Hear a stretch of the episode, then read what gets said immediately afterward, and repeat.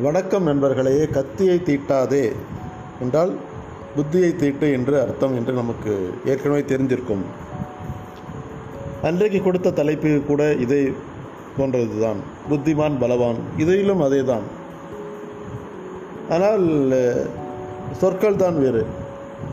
கத்தி என்றால் அவசரப்படுவது ஆத்திரப்படுவது நிதானம் என்று இன்றி செயல்படுவது அனைவருக்கும் துன்பம் தரும் விதம் நடந்து கொள்வது மற்றவர்களுக்கு தீங்கு விளைவிப்பது.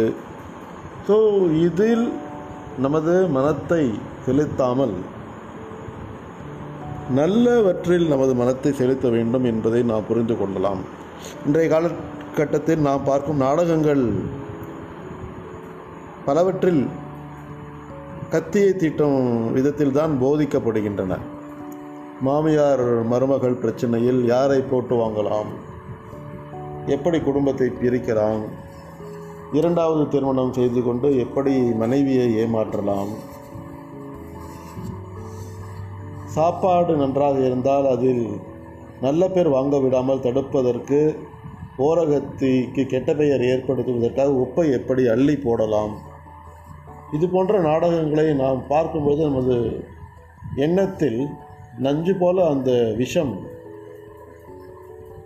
அதாவது தீய சக்தி நம்ம நம்மை ஆட்டி படைக்க ஆரம்பிக்கின்றன. நாமும் அதுபோலத்தான் சிந்திப்போம் என்றாலும் அதை தான் இப்பொழுது மக்கள் பார்த்து ரசிக்க ஆரம்பித்து விட்டார்கள். தொலைக்காட்சி மின் உட்கார்ந்து நாடகம் என்ற பெயரில்.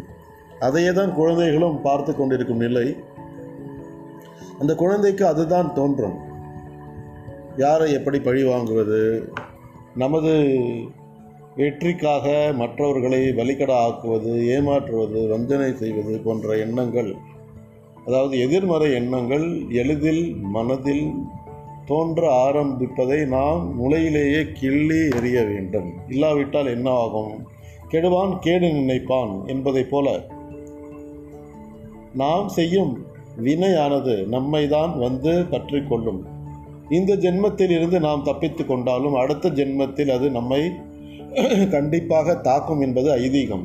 காலங்காலமாக பேசப்படக்கூடியது. அப்படி நம்மை அது நேரடியாக தாக்கவில்லை என்றாலும் நமது சந்ததியினரை நமது குழந்தைகளை ஒன்று ஒரு பாப்பமும் அறியாத குழந்தைகளை அது அவர்களது ஜென்மத்தில் கண்டிப்பாக தாக்கும் நமது சந்ததி வீணாகும் என்பது நமது ஐதீகம். அதை நாம் நம்புவோமே ஆனால் மற்றவர்களுக்கு தீங்கு விளைவிக்காத வண்ணம் கத்தியை துர்புத்தியை தீட்டாமல் வளர்த்து கொள்ளாமல் இருக்க வேண்டும்.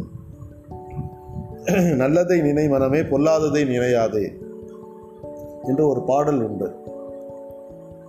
நல்லதை நினை மனமே வீணாய் பொல்லாததை நினையாதே. நல்லதை நினை மனமே.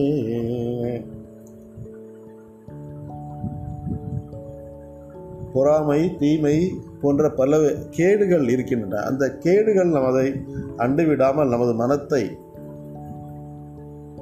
தெய்வ சிந்தனை போன்றவற்றிலும் சத்சங்கம் மூலமாகவும் நல்ல செயல்களை ஆற்றுவதன் மூலமாகவும் நல்ல நூற்களை படிப்பதன் மூலமாகவும் நல்ல சிந்தனைகளை நமது எண்ணங்கள் ஆட்கொள்ளும் விதத்தில் நமது வாழ்க்கையை மாற்றிக்கொண்டும் நாம் இருந்தால் கெட்ட சக்திகள் நம்மை வந்து அடையாது.